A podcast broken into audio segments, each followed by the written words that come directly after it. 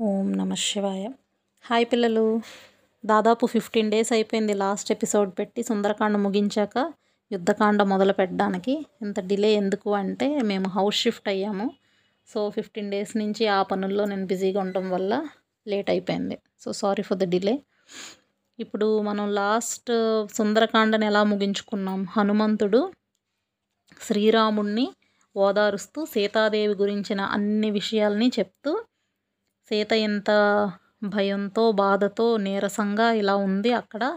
నేను వెళ్ళి నేను మాట్లాడిన మాటల వల్ల ఆవిడ ప్రశాంతతని పొందింది. ఆవిడకి మనశ్శాంతి లభించింది అనే ఒక పాజిటివ్ నోటుతో సుందరకాండ ఎండ్ అయింది. సో బాధలో ఉన్న సీతాదేవిని సీతాదేవికి మనశ్శాంతిని చేకూర్చాడు. అలాగే ఎంతో ఆందోళనకు గురై ఉన్న రాముడికి కూడా కాస్త ప్రశాంతతని కలిగించగలిగాడు హనుమంతుడు. అక్కడితో సుందరకాండను పూర్తి చేసుకున్నాం. సో ఈ రోజు నుంచి మనం యుద్ధకాండను మొదలు పెట్టుకుంటున్నాం. సో దాని కంటిన్యూషన్గా హనుమంతుడు అక్కడ విషయాలన్నీ చెప్పిన తర్వాత రాముడు హనుమంతుడిని ఎంతో మెచ్చుకుంటున్నాడు. అసలు హనుమంతుడు చేసిన ఈ ఘనకార్యాలు అంటే ఇన్ని విషయాలు ఉన్నాయి కదా. సీతాన్వేషణలో భాగంగా సముద్రాన్ని దాటడం కానీ లంకలో ప్రవేశించడం దాన్ని ధ్వంసం చేయడం అన్నీ పూర్తి చేసి క్షేమంగా తిరిగి రావడం. ఇలా హనుమంతుడు చేసిన పనులన్నీ లోకంలోనే అత్యంత అద్భుతమైన విషయాలు అసలు. ఊహకు అందనివి. నార్మల్గా ఎవరూ చేయలేరు. గరుత్మంతుడు కానీ వాయుదేవుడు కానీ హనుమంతుడు కానీ ఈ ముగ్గురు తప్ప లోకంలో ఇంకెవ్వరూ కూడా ఆ మహాసముద్రాన్ని అసలు దాటలేరు. లంకా నగరం రావణుడి కస్టడీలో ఉంది. దేవతలు దానవులు యక్షులు గంధర్వులు ఇలాంటి వాళ్ళు ఎవ్వరూ కూడా దానివైపు కనీసం కన్నెత్తి చూడలేరు. అలాంటి లంకలో కేవలం ఇండివిజువల్గా పక్కన ఎవరి హెల్ప్ లేకుండా లోపలికి ప్రవేశించగలిగిన మొనగాడు ఎవరు అసలు? ఒకవేళ ప్రవేశించినా ప్రాణాలతో బయటపడగలవాడు ఎవడున్నాడు అసలు? అని మెచ్చుకున్నాడు. ఇందులో మనం ఒకటి చూడాలి. ఇప్పుడు ఎవరైనా సరే గురువుల్ని గురించి మంచి విషయాలు మాట్లాడాలి అంటే పొగడడం అనే విషయం గురించి మనం తీసుకుంటే గురువుల్ని పొగడాలంటే వాళ్ళెదురుగానే వారిని ప్రస్తుతించాలి. మా గురువు గారు ఎంత గొప్పవారండి. ఆయన వల్లే మాకు ఈరోజు నీ నాలుగు మొక్కలు చదువు వచ్చింది. ఆయన వల్లే మేము ఈరోజు బతికి ఉన్నాము. మేము చక్కగా మంచి ఉ- ఉద్యోగం చేసుకుంటున్నాము అని గురువు ఎదురుగానే గురువు గురించి ప్రస్తుతించాలి. అలాగే నీ ఫ్రెండ్స్ని కానీ చుట్టాలని కానీ వాళ్ళు లేనప్పుడు వాళ్ళ గురించి మెచ్చుకోవాలి. వాళ్ళ పరోక్షంలో. అదే భృత్యులు అంటే మన కింద పనిచేసేవాళ్ళు. వాళ్ళు ఏదైనా మంచి పని పూర్తి చేస్తే మాత్రం వెంటనే వాళ్ళ పని చేసి వచ్చిన వెంటనే వాళ్ళని మెచ్చుకోవాలి. అదే మన కడుపును పుట్టిన పిల్లలనైతే ఎప్పుడూ పొగడకూడదు. అందుకే అంటారు సొంత పిల్లల్ని కనుక మనం పొగిడితే వాళ్ళకి ఆయుక్షీణం అయిపోతుంది అంటారు. అందువల్ల అసలు పొగడకూడదు. సో ఇప్పుడు ఈ కేసుల్లో మనం చూసుకుంటే హనుమంతుడేంటి? రాముని యొక్క భృత్యుడు. రాముడి దగ్గర ఉండే దాసుడు. కాబట్టి అప్పగించిన పని వెంటనే చేశాడు కనుక హనుమంతుడిని మెచ్చుకుంటున్నాడు. ఇప్పుడు మనం ఏమనుకున్నాం? మన కింద పనిచేసే వాళ్ళు ఎవరినైనా సరే వెంటనే మెచ్చుకోవాలి. అదే పని ఇప్పుడు రాముడు చేస్తున్నాడు. సో రాముడు చెప్తున్నాడు భృత్యుల్లో మూడు రకాలు ఉంటారు ఉత్తమమైన వాడు మధ్యమ గతికి చెందినవాడు అధముడు. ఉత్తమమైన వాడు అంటే ఫస్ట్ టాప్ మోస్ట్ అనమాట మధ్యమ అంటే మీడియం. అధమ అంటే లీస్ట్ వర్స్ట్ అనమాట సో ఉత్తమమైన వాడు ఎలా ఉంటాడు?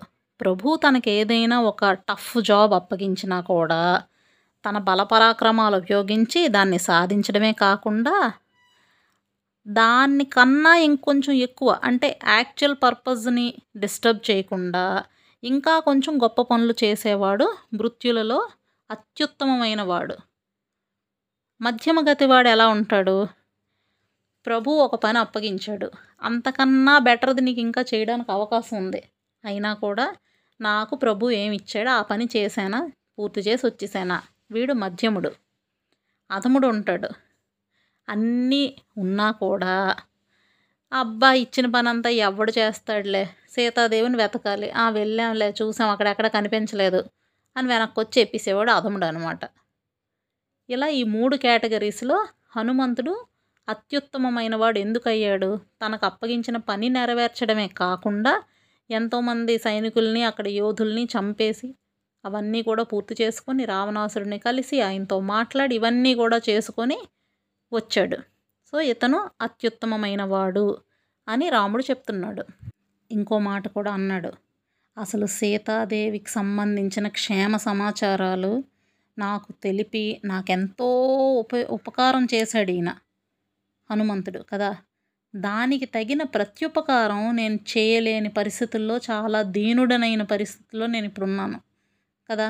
ఏముంది? రాజ్యం లేదు ఏమీ లేదు వెనక సైన్యం లేరు ఏమి ఇవ్వగలను నేను ఈయనకి? నా మనసు చాలా పరితపిస్తుంది. ఇతనికి ఏమీ తిరిగి ప్రత్యుపకారం చేయలేకపోతున్నాను కాబట్టి ఈ సందర్భంలో ఇంత గొప్పవాడైన హనుమంతుడికి నా గాఢాలింగన సౌఖ్యాన్ని మాత్రమే ఇవ్వగలను. అదే అతనికి అన్ని రకాల సుఖాలను కలిగిస్తుంది అని చెప్పాడు. గాఢాలింగన సౌఖ్యం అంటే గట్టిగా హగ్ చేసుకోవడానికి అనమాట సాక్షాత్తు విష్ణుమూర్తి హగ్ చేసుకునే అదృష్టం అంటే అదే. ఆయన ఏమీ ఇవ్వలేనన్నాడు కానీ ఎంత గొప్ప అదృష్టాన్ని ఇచ్చాడో చూడండి. అలా చెప్పి శ్రీరాముడు హనుమంతుడిని దగ్గరికి తీసుకొని తన హృదయానికి హత్తుకున్నాడంట. ఇలా శ్రీరాముడు దగ్గర నుంచి అలాంటి ఒక గాఢాలింగనం పొందినవాడు హనుమంతుడే. అది ఎంత గొప్పవాడు ఎంత అదృష్టవంతుడో మనం అర్థం చేసుకోవాలి. ఇప్పుడు ఇదంతా అయిపోయాక రాముడు హనుమంతుడితో అంటున్నాడు. మిత్రమా నీ సహాయం వల్ల సీతాన్వేషణ కార్యం కొంచెం ముందుకెళ్ళింది. చక్కగా అన్నీ చెప్పావు. కానీ అసలు ఇంత పెద్ద సముద్రాన్ని ఎలా దాటుతామా అని నా మనసు అలా కలవరపడుతుంది. ఎందుకంటే అది చాలా పెద్ద సముద్రం. దాటడం చాలా కష్టమైన పని. మనందరం అసలు అది దాటి ఆ దక్షిణ తీరానికి ఎలా చేరుతాం అసలు? ఈ ఒక్క డౌటే నన్ను అలాగా పీకు తినేస్తుంది అని అలా ఆలోచనలో పడిపోయాడు రాముడు. ఇప్పుడు సుగ్రీవుడు వచ్చాడు ఈయన దగ్గరికి. వచ్చి రామ నువ్వు ఒక సామాన్యమైన పామరుడు. అంటే ఏమీ చదువు సంధ్య లేనివాడు ఉంటాడు కదా. అలాంటి వాడు ఎలా ఆలోచిస్తాడు? నువ్వు అంత దానిగా అలా నువ్వు విలపించడం ఏమాత్రం కరెక్ట్ కాదు. ఇప్పుడు ఫస్ట్ పాయింట్ మనకు సీతాదేవి క్షేమ సమాచారాలు తెలిసాయి. శత్రువు ఎక్కడున్నాడు ఏంటని తెలిసింది. ఇప్పుడు ఇలాంటి స్టేజ్లో నువ్వు ఇలా డిస్కరేజ్ అయిపోయి ఇలా ఎలా తడ్డం ఎలా తడ్డం అనుకుంటే ఎలాగా? మొసళ్ళు ఇలాంటి రకరకాల క్రూరమైన జంతువులు ఉన్న సముద్రాన్ని జలచరాలు అంటారు కదా అంటే వాటర్ వాటర్లో కూడా రకరకాల డేంజరస్ ఇవి ఉంటాయి. వేల్స్ ఉంటాయి క్రాకడైల్స్ ఉంటాయి పెద్ద పెద్ద పాములు ఉంటాయి. సో అలాంటి సముద్రాన్ని మనం అవలీలగా దాటగలం లంక మీద దండెత్తగలం నీ శత్రువైన రావణాసుడిని మనం హతమార్చగలం. కాబట్టి ఇవన్నీ మనం చేస్తాం. కానీ శోకంలో ఎవరైనా మునిగిపోతే అంటే బాధలో అలా పడి డిప్రెషన్కి లోనైపోతే మాత్రం మనం అనుకున్న పనులు ఏమీ చేయలేం. మన దగ్గర ఉన్న వాళ్ళందరూ గొప్ప వీరులు చాలా సమర్థులు.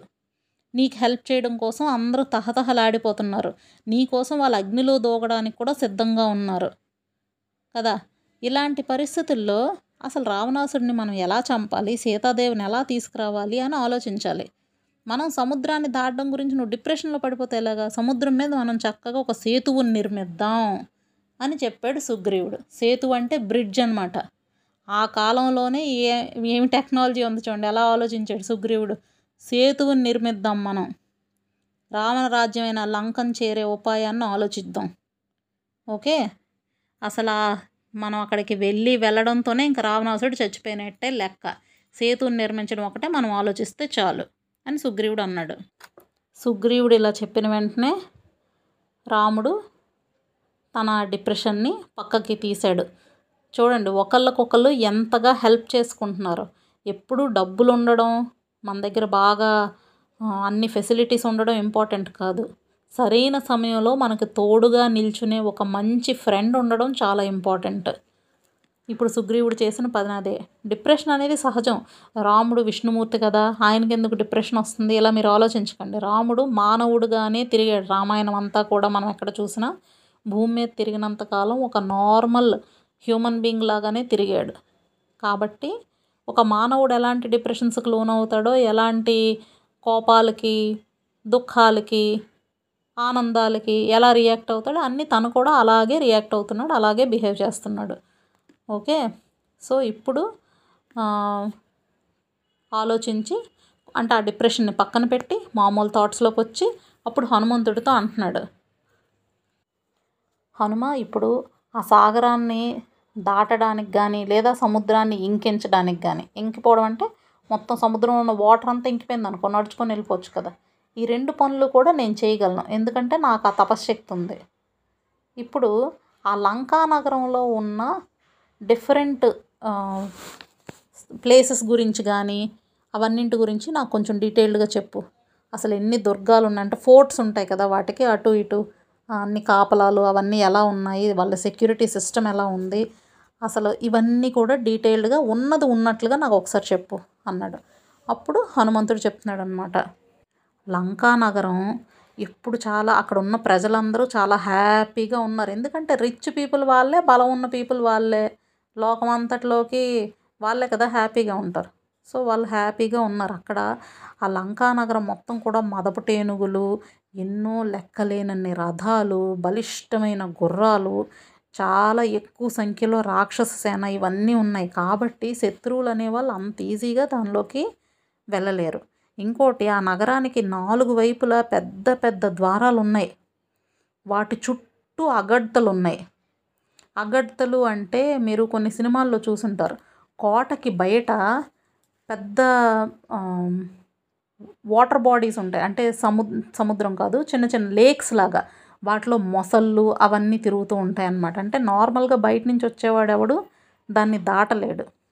సో ఈ కోట చుట్టూ కూడా అగడ్తలు ఉన్నాయి. అలాగే అక్కడ ద్వారాల మీద మంచి పవర్ఫుల్ యంత్రాలు ఉన్నాయి.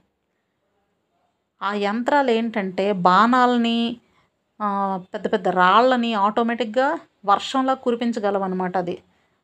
అంటే ఆ నగరం మీద ఎవరైనా శత్రువులు దాడి చేస్తే వేరేగా మనుషులు వచ్చి ఏం చేయక్కర్లే. అంటే అప్పట్లోనే ఎంత వార్ టెక్నాలజీ ఉందనేది మీరు ఆలోచించండి. యుద్ధం చేయడానికి కావాల్సిన టెక్నాలజీ అంతా రావణాసుడి దగ్గర ఉంది. అంటే ఆ బయట ఉన్న ద్వారాల మీద ఉన్న మెషినరీ ఎలాంటివి అంటే అవే ఆటోమేటిక్గా బాణాలను వేసేస్తుంది అవే ఆటోమేటిక్గా పెద్ద పెద్ద రాళ్ళను కూడా విసిరేస్తుంది శత్రువుల మీద. ఆ నగరం చుట్టూ ఉన్న కాంపౌండ్ ఉంటుంది ప్రాకారం. అది బంగారంతో నిర్మించారు. దాని మీద మణులు వజ్ర వైడూర్యాలు ముత్యాలు అన్నీ పొదగబడి ఉంటాయి. అది ఎంతో ఎత్తుగా ఉండడం వల్ల శత్రువులు ఎవరు అసలు గోడెక్కి అటువైపు వెళ్ళడం అనేది అంత ఈజీగా జరగదు. ఇందాక చెప్పాను కదా ప్రాకారం చుట్టూ అగాధమైన అగడ్తలు ఉన్నాయి దానిలో చూడడానికి చాలా అందంగా ఉంటాయి. చల్లని వాటర్ ఉంటుంది అంతా బాగుంటుంది. కానీ వాటి లోపల మొసళ్ళవి తిరుగుతూ ఉంటాయి. సో అవి చాలా భయంకరమైనవి. ఎవడైనా దాటాలని వచ్చాడంటే మోసలు టక్మని వాడి కాండ పట్టేస్తుంది. మరి లంకాపురి వాసులు కూడా అటు నుంచి ఇటు రావాలి కదా. సో వాళ్ళు వెళ్ళడం కోసం అక్కడ చెక్కతో తయారు చేసిన బ్రిడ్జెస్ లాంటివి ఉంటాయి. అవి వాళ్ళ దగ్గర ఉన్న యంత్రాలు అంటే మిషనరీ సాయంతో అవి తెరుస్తూ ఉంటారు మూస్తూ ఉంటారు. మీరు సినిమాల్లో చూస్తే కోట దగ్గర ఇలా ఓపెన్ అవుతుంది. ఒక వుడెన్ ప్లాంక్ లాంటిది వచ్చి ఇలాగ కింద పడుతుంది. దాని మీద నుంచి గుర్రంతో లోపలికి వెళ్ళిపోతారు. వెళ్ళిపోయిన వెంటనే అది అలా మళ్ళీ క్లోజ్ అయిపోతుంది. అప్పుడు బయట నుంచి వచ్చేవాడు ఎవడైనా దాటాలంటే ఆ బ్రిడ్జ్ అనేది క్లోజ్ అయిపోతుంది కాబట్టి వాటర్ అడ్డంగా ఉంటుంది వాళ్ళు దాటలేరు. ఇది టెక్నాలజీ అనమాట సో ఎవరైనా శత్రువులు ఆ ఏరియాకి అలా వచ్చేసరికి వెంటనే అగడ్తలో పడిపోతారు. పడిపోయిన వెంటనే అక్కడే చచ్చిపోతారు. ఇంకో విషయం రామా రావణాసురుడు ఎప్పుడూ యుద్ధోత్సాహంతో ఉంటాడు. అంటే ఎప్పుడెప్పుడు యుద్ధం వస్తుందా ఎప్పుడు చేద్దామా అన్నట్టు ఉంటాడు. అబ్బా ఇప్పుడు యుద్ధమా అని నీరసించిపోయి ఉండడు. ఎప్పుడు కూడా యుద్ధం అనగానే వెంటనే ఎవరు రెడీగా ఉంటాడనమాట. ఫుల్ హెల్తీగా ఉంటాడు విపరీతమైన ధైర్యం అన్నీ ఉంటాయి. పైగా తన సేనల్ని అన్నిటినీ కూడా ఎప్పుడు అలా కాన్స్టెంట్గా స్ట్రాంగ్గా ఉంచుతాడనమాట. ఎప్పుడు మీరు కూడా అలర్ట్గా ఉండండి అని చెప్తూ ఉంటాడు వాటికి. ప్లస్ ఈ చుట్టూ ఎంత దీనిగా ఉండటం వల్లనే ఎవ్వరు దానిలోకి కనీసం దేవతలు కూడా లోపలికి ప్రవేశించలేని విధంగా ఉంది. ఒకవైపు ఏమో సముద్రం పూర్తిగా కాపాడేస్తుంది. షిప్పుల మీద కూడా దాన్ని దాటడం అంత ఈజీ కాదు. అసలు బయట ప్రపంచానికి లంక అనేది ఒకటి ఉందనే తెలియదు ఎందుకు? చుట్టూ వాటరే దానికి.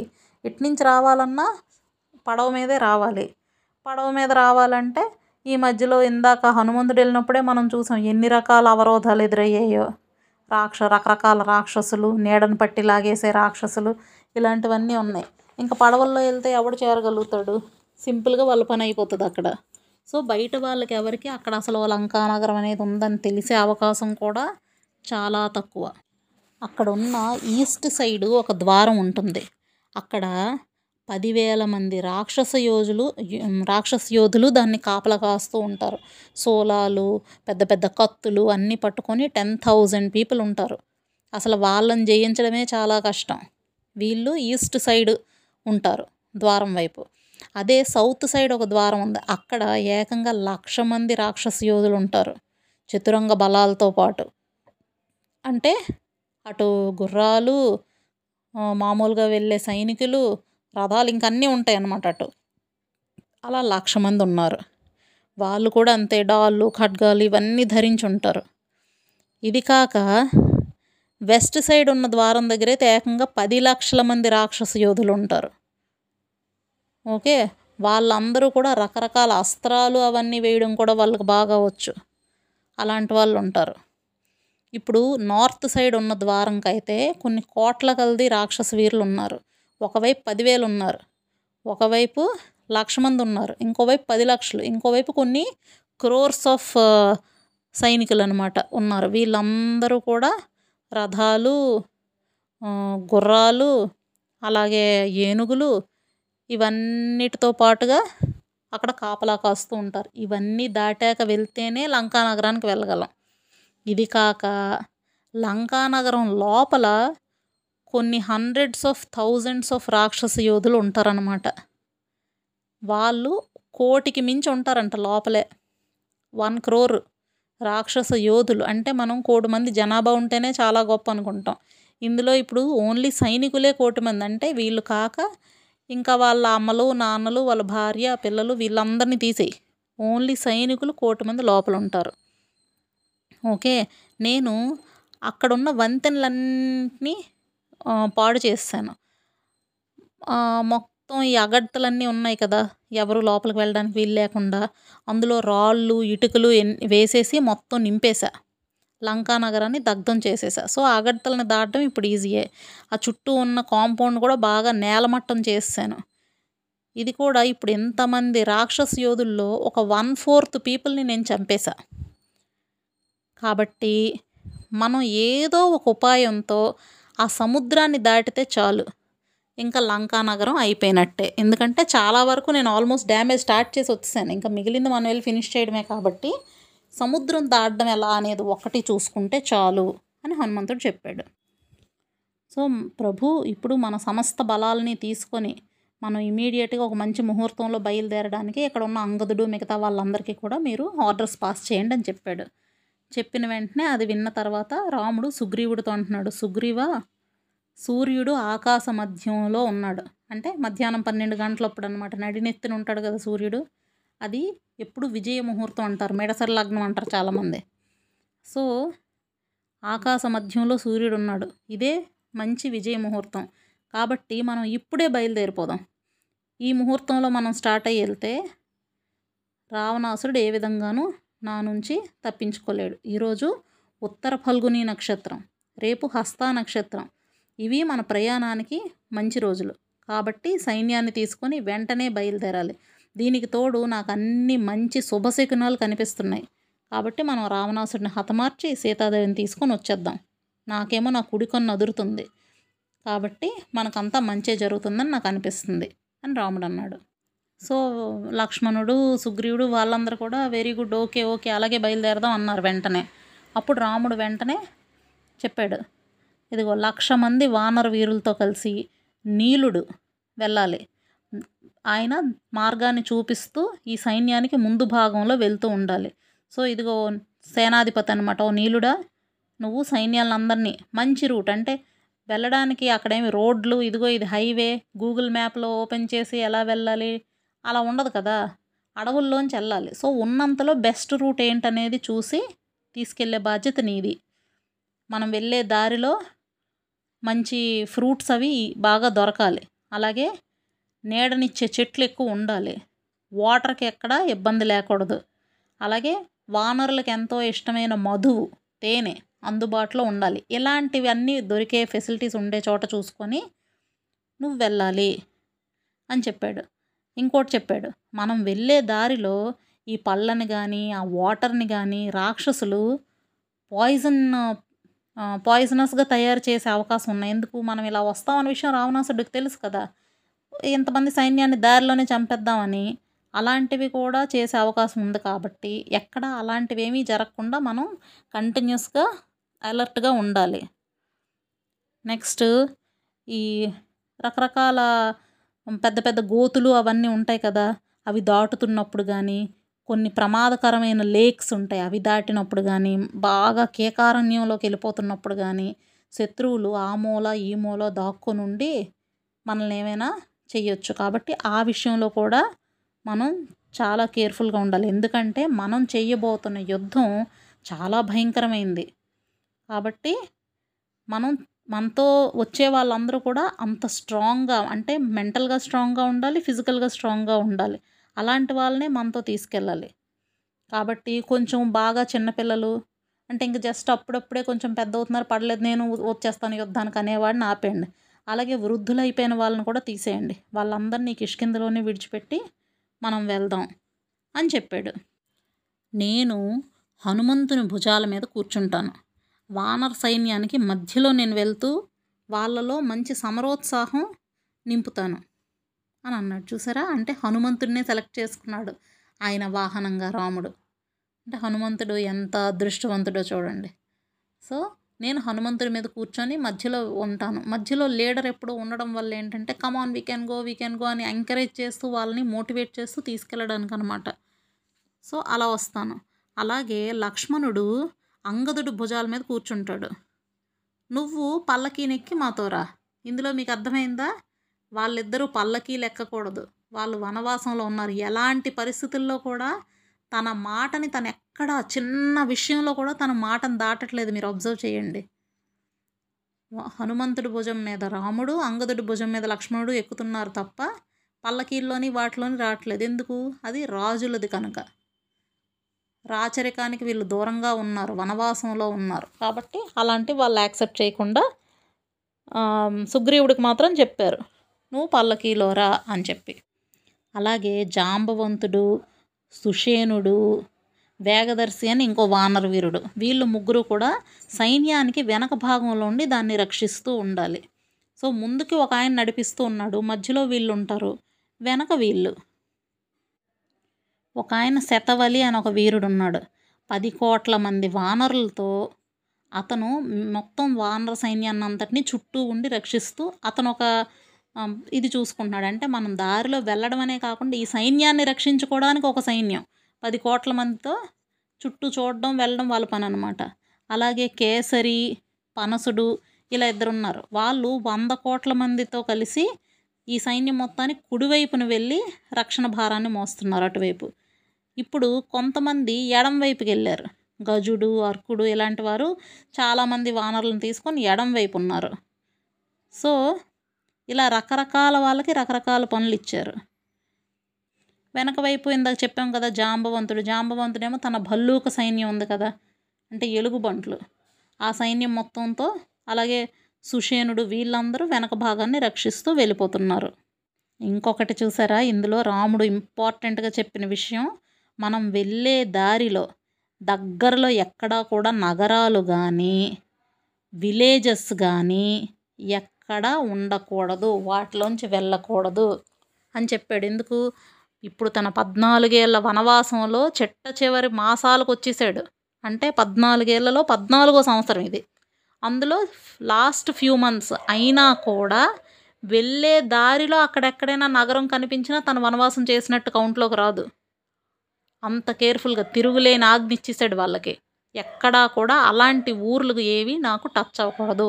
మనం ఓన్లీ అడవుల దారుల్లోంచి మాత్రమే వెళ్ళాలి అని చెప్పాడు.